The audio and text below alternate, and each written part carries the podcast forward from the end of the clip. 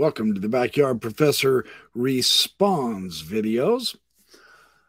I noticed a video produced by the Church of Jesus Christ of Latter day Saints with Elder David Bednar taking up the narrative. And it is a very slick production. It shows him himself at the banks of the Susquehanna River.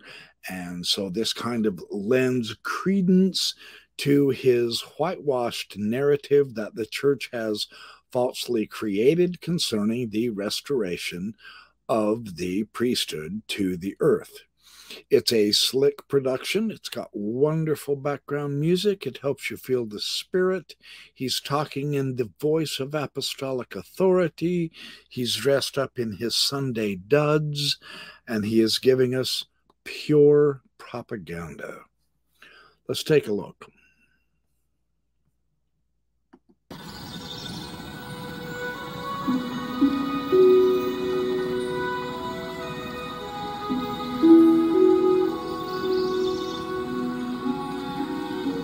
In May of 1829, the prophet Joseph Smith and his scribe Oliver Cowdery were anxiously engaged in the work of translating the Book of Mormon, another testament of Jesus Christ.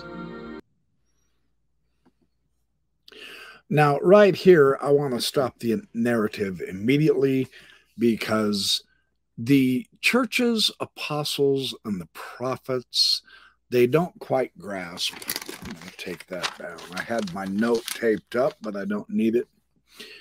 I think the Mormon historians and the ex Mormon historians are fundamentally more honest and they see more clearly than the apostles and the prophets who continue to feed us propaganda they show that picture of Joseph Smith looking at the plates, translating, and that is pure historical bunk. Let's first, I'll read from an address to all believers in Christ from one of the three witnesses, David Whitmer, wherein he describes, I testify to the world that I am an eyewitness to the translation of the greater part of the Book of Mormon. Part of it was translated in my father's house in Fayette, Seneca County, New York. Farther on, I give a description of the manner in which the book was translated. That's page 11. On page 12, David Whitmer, one of the witnesses, says, I will now give you a description of the manner in which the Book of Mormon was translated. Joseph Smith would put the seer stone into a hat and then he put his face into the hat, drawing it closely around his face to exclude the light. And in the darkness, the spiritual light would shine. A piece of something resembling parchment would appear, and on that appearing the writing. One character at a time would appear, and under it was the interpretation in English. Brother Joseph would read off the English to Oliver Cowdery, who was his principal scribe, and when it was written down and repeated to Brother Joseph to see if it was correct, then it would disappear, and another character with the interpretation would appear. Thus, the Book of Mormon was translated by the gift and power of God, and not by the power of any man. In other words, the video depiction of how Joseph Smith was translated is pure hokum. It is deceptive, and they know it. This is the proper picture of how Joseph Smith was translating. He put his face into the hat. When are we ever going to get some honesty about the reality? But get this not only David Whitmer, one of the witnesses to the Book of Mormon, but Brant Gardner, in his superb analysis, The Gift and Power of God, translating the Book of Mormon. Now, here's a faithful LDS scholar and an apologist, Greg Kofford Books, 2011. Let's hear what he says on page uh, 262 and 263. The most common method Joseph Smith used was to place the seer stone in the crown of his hat and then put his face in so as to exclude the light. But that wasn't the only way Joseph used his stone, however. Arad Stowell testified in the 1826 Bainbridge hearing that Joseph held up a stone to a candle when he read a covered book. The two methods differ in the way light reaches the eyes. In the stone and the hat method, Joseph looked at the stone in a very low light. That's Brant Gardner, one of the very best of LDS apologetics. One of the best scholars by far on the Book of Mormon is William L. Davis, Visions in a Seer Stone. This is a brand new 2020 book where he says on page 177 even after he obtained the plates, Smith rarely, if ever, directly consulted them during the translation process, but rather produced the work by focusing on his seer stone, while the plates themselves were covered with a cloth or hidden out of sight. You see, he wasn't even looking at the plates. Isaac Hale, Joseph's father in law and an observer of the process, famously explained the manner in which he, Joseph, pretended to read and interpret was the same as when he looked for the money diggers. With the stone in his hat and his hat over his face, while the book of plates were at the same time hid in the woods. They weren't even in the same building with Joseph Smith.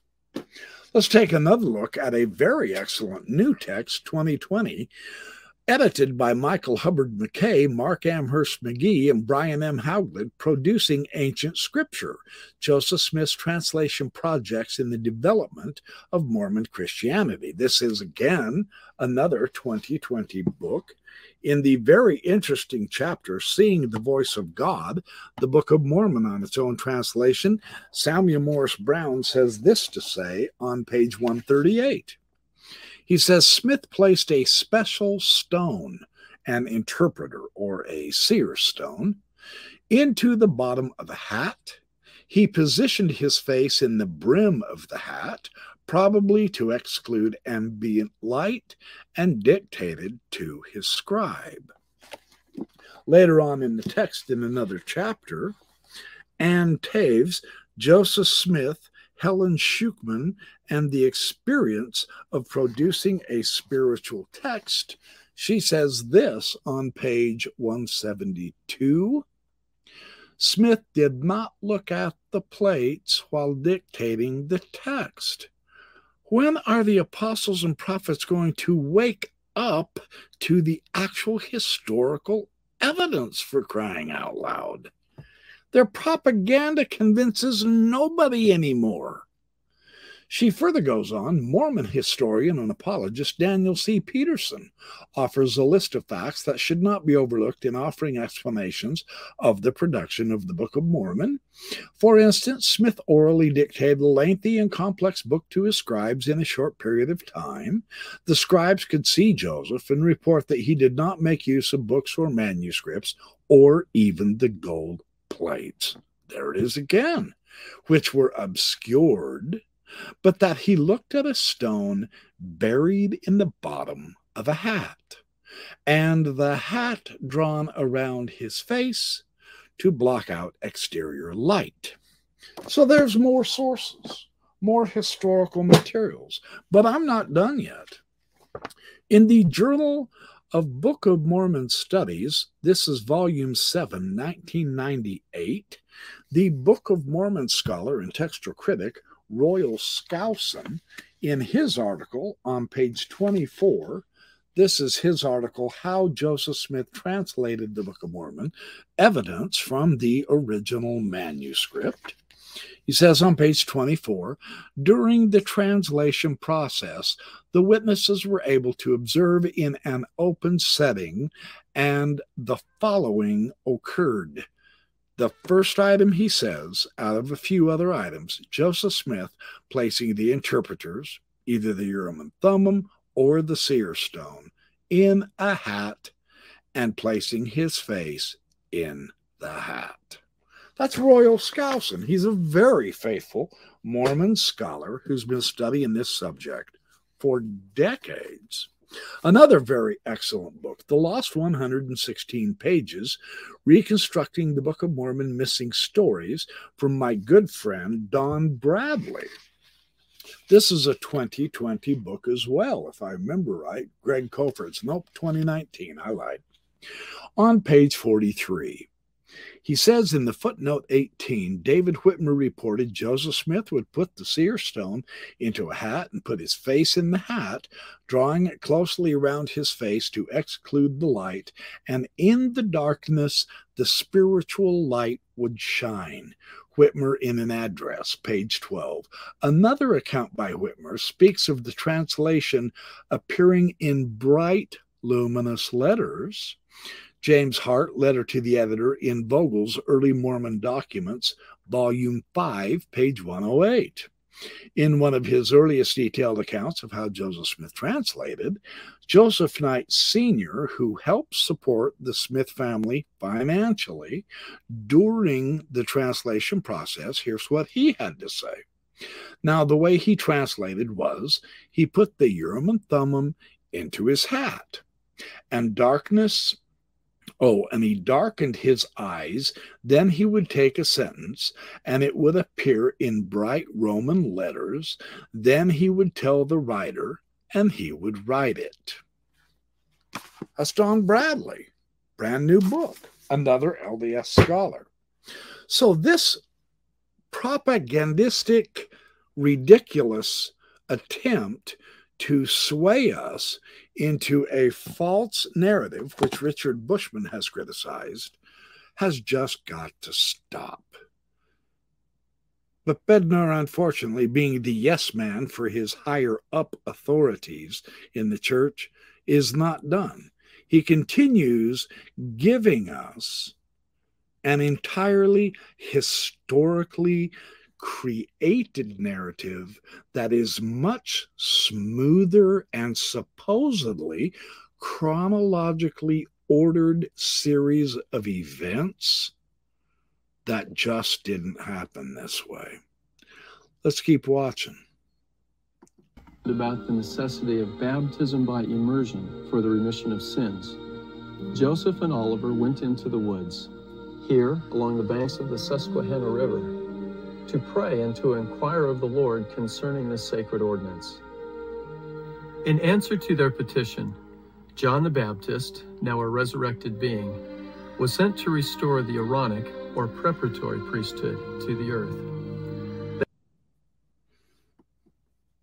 Again, I will show some historical sources in just a few minutes after we get through a couple other clips that shows this is all just eyewash and tissue. There's no validity to this created narrative that is highly misleading at best. Let's keep watching. The heavenly messenger explained that he was acting under the direction of Peter, James, and John, the ancient apostles who held the keys of the higher priesthood. John the Baptist placed his hands upon the heads of Joseph and Oliver and conferred upon them the sacred priesthood authority necessary to act in the name of Jesus Christ. Having received the authority, Joseph and Oliver were directed to be baptized, and they obeyed. The coming of John. Now, this is all just a concocted narrative, and it is actually astoundingly enough, based on the historical evidence that both Mormon historians and ex Mormon and non Mormon historians have shown that Oliver Cowdery and Joseph Smith invented this narrative. But you don't hear about that in this video, do you? No, of course not. Let's keep going and seeing what else Bednar gives us as far as noise and uh, cacophony. Coming of John the Baptist was a first step in the process of restoring the priesthood to the earth. A short time later, Peter, James, and John were sent by the Savior to Joseph and Oliver and conferred upon them the Melchizedek priesthood, the greater authority through which all spiritual blessings are administered, and ordained them apostles. In time, other heavenly messengers bestowed upon Joseph additional priesthood keys. Once again, the pattern of servants and leaders being called by Jesus Christ and ordained by the laying on of hands by those who are in authority had been established on the earth. And this is pure baloney. Let's take a look, shall we? The historical record absolutely shows something entirely different. Now, I am going to take just as an overview, I have every intention of going into far more excessive, great detail with my good and dear friend Dan Vogel here soon on the restoration of the priesthood. For now, I'm going to take my information because it is so beautifully and accurately summarized. You heard it right accurately summarized by Jeremy Runnels in the CES letter. And I've got the evidence that regardless of the nincompoopery that fair apologetics tries to defend against what Jeremy Runnels says, Runnels has history on his side, and he has accurately described this priesthood issue in a nutshell. So I'm going to take it from him and I will share you share with you other sources. Like the first vision story, and this is on page 88, 89, and 90 of Runnels' book. None of the members, like the first vision, of the church in Joseph Smith's day or family prior to 1832 heard about a priesthood restoration from John the Baptist or from Peter, James, and John although the priesthood is now taught to have been restored in 1829. Joseph and Oliver made no such claim until 1832. That's three years later. Even in 1832, there were no claims of a restoration of the priesthood, just a reception of the priesthood. And there certainly was no specific claims of John the Baptist or Peter or James or John. Like the first vision accounts, the story later got more elaborate and bold with specific claims of miraculous visitations from resurrected John the Baptist, Peter, James, and John. LDS historian and scholar Richard Bushman. Now, here again, another very faithful Mormon. Richard Bushman from Columbia University. He wrote in his book, Rough Stone Rolling, which the church does cite and use and propose as a valid history on the official Mormon church website. For those of you who are really persnickety, on the official Church of Jesus Christ of Latter day Saints website, Richard Bushman is supportingly referenced summarizing the key events in his religious life in an 1830 statement. He mentioned translation, but said nothing about the restoration of priesthood or the visit of an angel.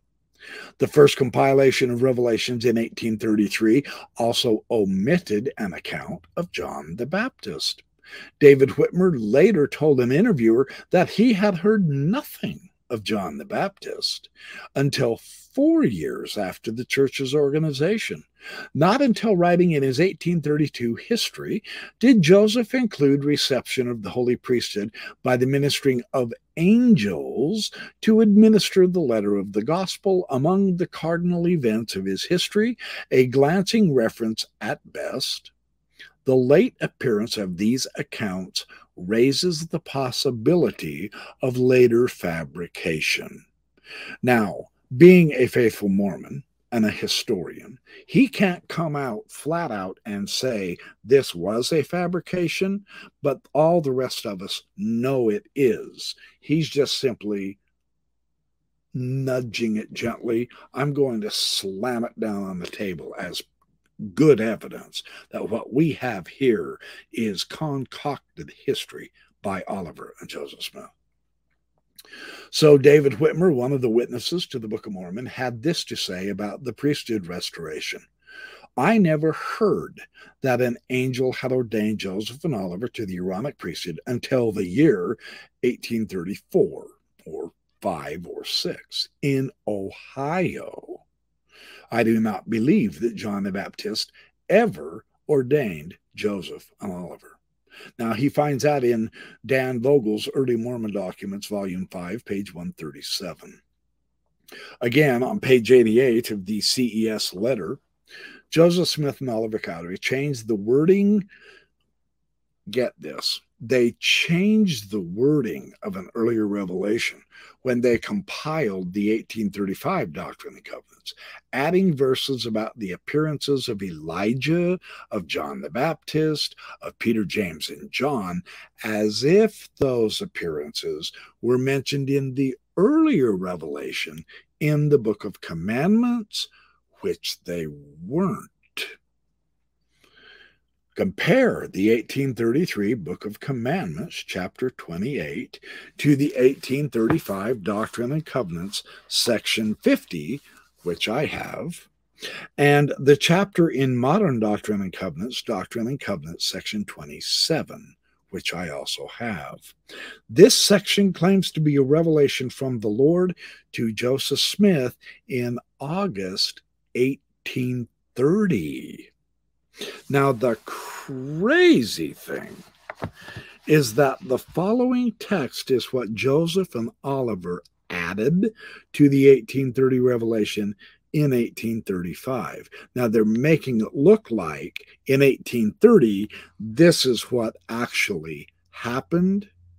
It takes Jeremy an entire page of typed text that's how much material Oliver Cowdery added to the revelation in order to make it look like they received the two different priesthoods. None of this is in the early 1833 Book of Commandments. None of it.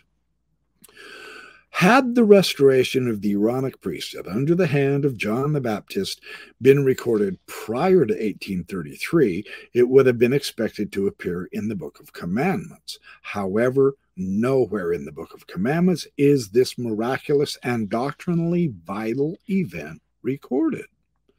It was retrofitted later when Joseph Smith needed to bolster his authority had the re- uh, had the restoration of the Melchizedek priesthood under the hands of Peter, James, and John been recorded prior to 1833, we would have expected to it to appear in the book of commandments. Again that's the original doctrine and covenants.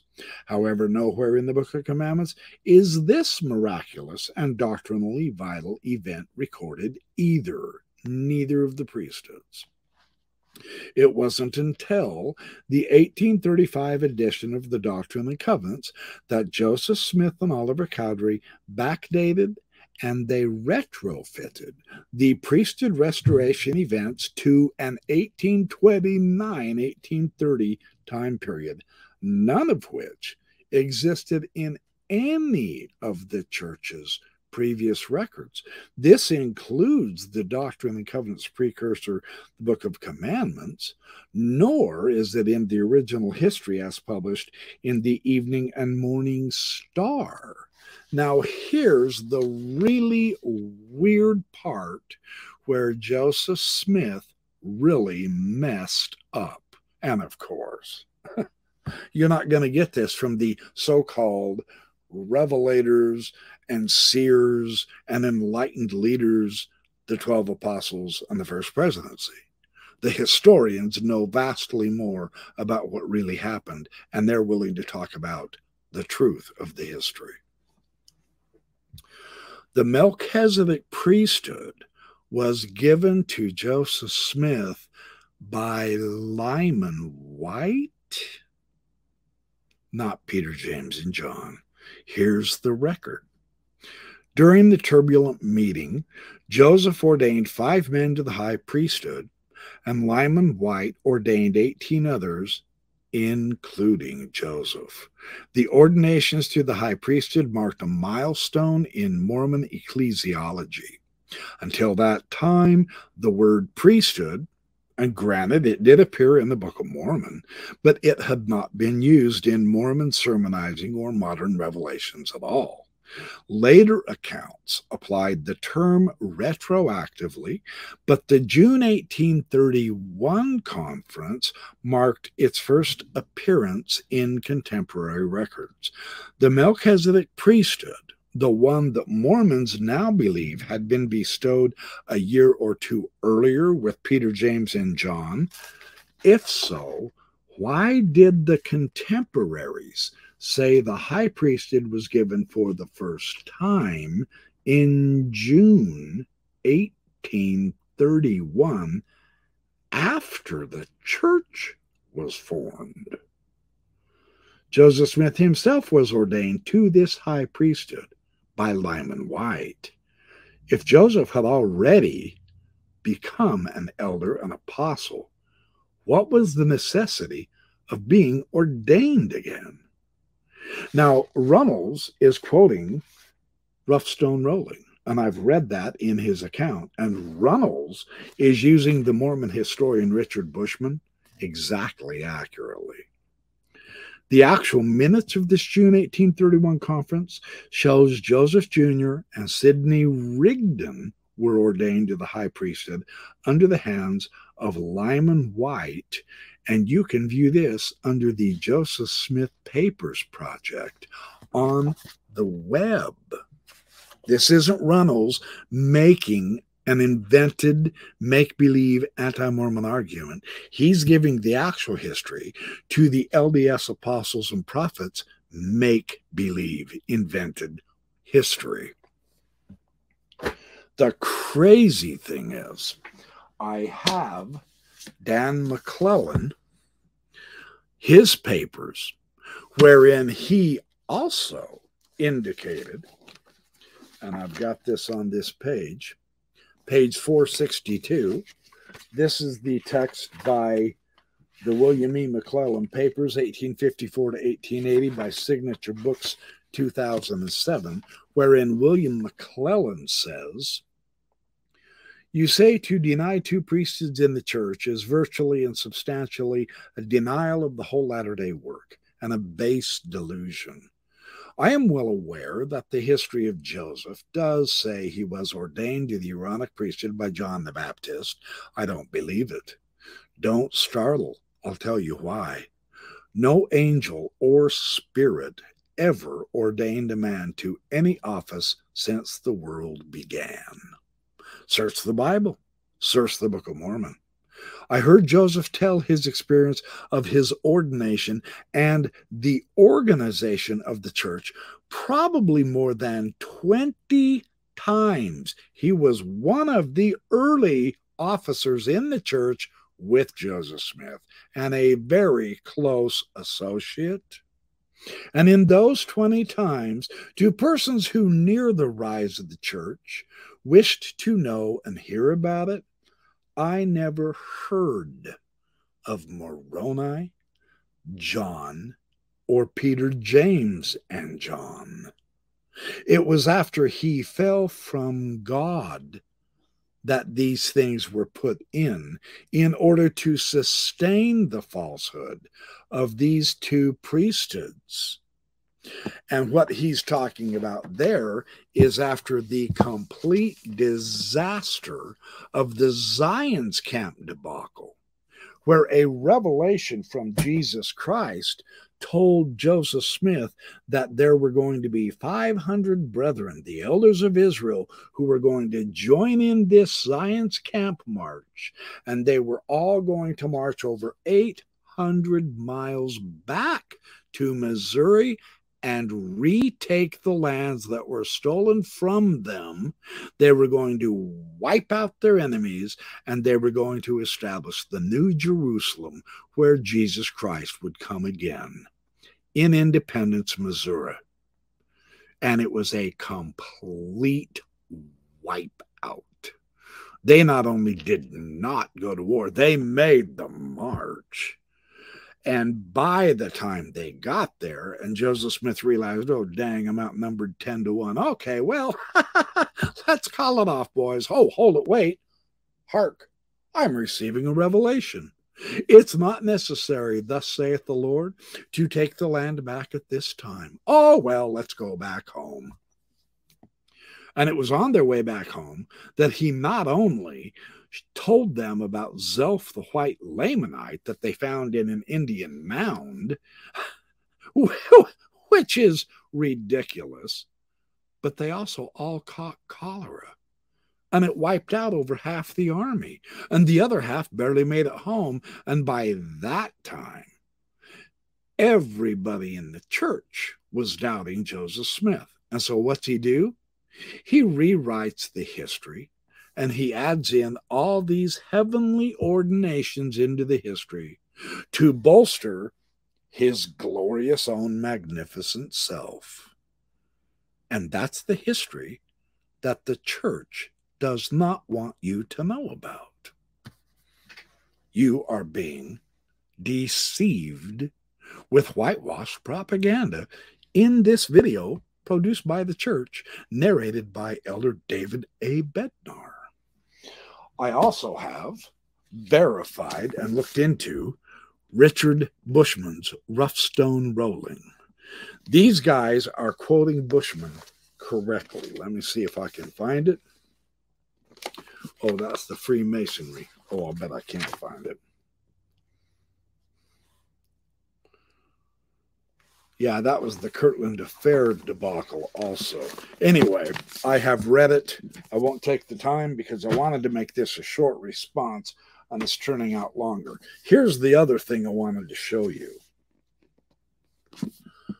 the Tanners, the changing world of Mormonism.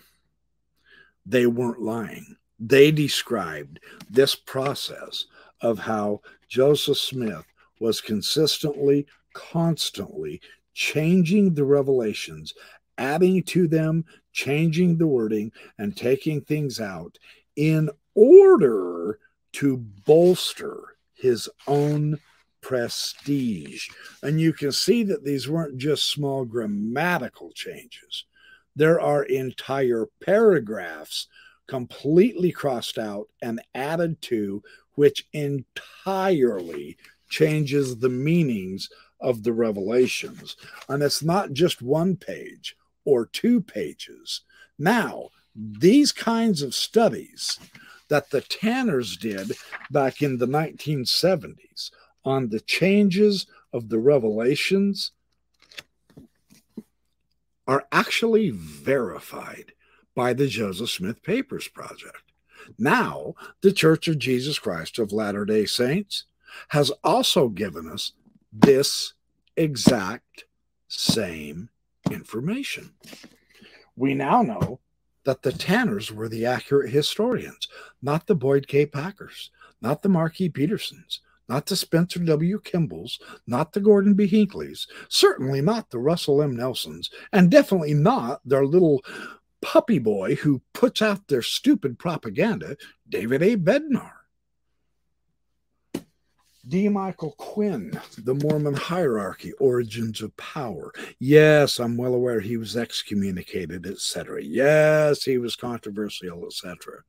All of his research has been fundamentally verified in the historical record that is accepted now by other valid Mormon and ex Mormon historian critics Jeremy Runnels, the Tanners, Richard Bushman, and now D. Michael Quinn are all showing the same evidence historically that Joseph Smith and Oliver Cowdery invented the need for the two priesthoods to give him a special authority after all of his false prophecies about Zion's camp retaking the land of Missouri so that the second coming could happen. This is in the case against Mormonism by the Tanners, Volume 1. And I wanted to show you this page because it's a large page. See this side point right here in, in that bubble? That is the record that was added. And also on this other side over here, that was the entire extra page of material that Oliver Cowdery added into the doctrine and covenants about John the Baptist and Peter, James, and John that is not in the original book of commandments. This all was added five years later and it completely changes the meaning.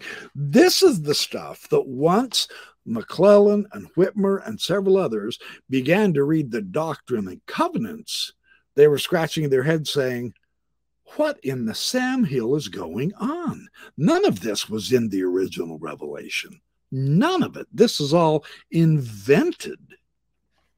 This is the Book of Commandments, chapter 28. And we can compare the Doctrine and Covenants, section 27, which is the original Book of Commandments, chapter 28. And you can see that the Tanners are not just making this up. You know why we know? Because the Joseph Smith Papers project, which I have the book, and it's a huge cotton picking book. I've got the original, you've got the actual photograph over here, and then the transcription on these pages of the entire Book of Commandments. When you compare this with the Doctrine and the Covenants, you can see that the Tanners showing those changes are validly showing the actual changes. The church has given us the evidence that verifies Joseph Smith and Oliver Cowdery invented and then retrofitted the priesthood five years later.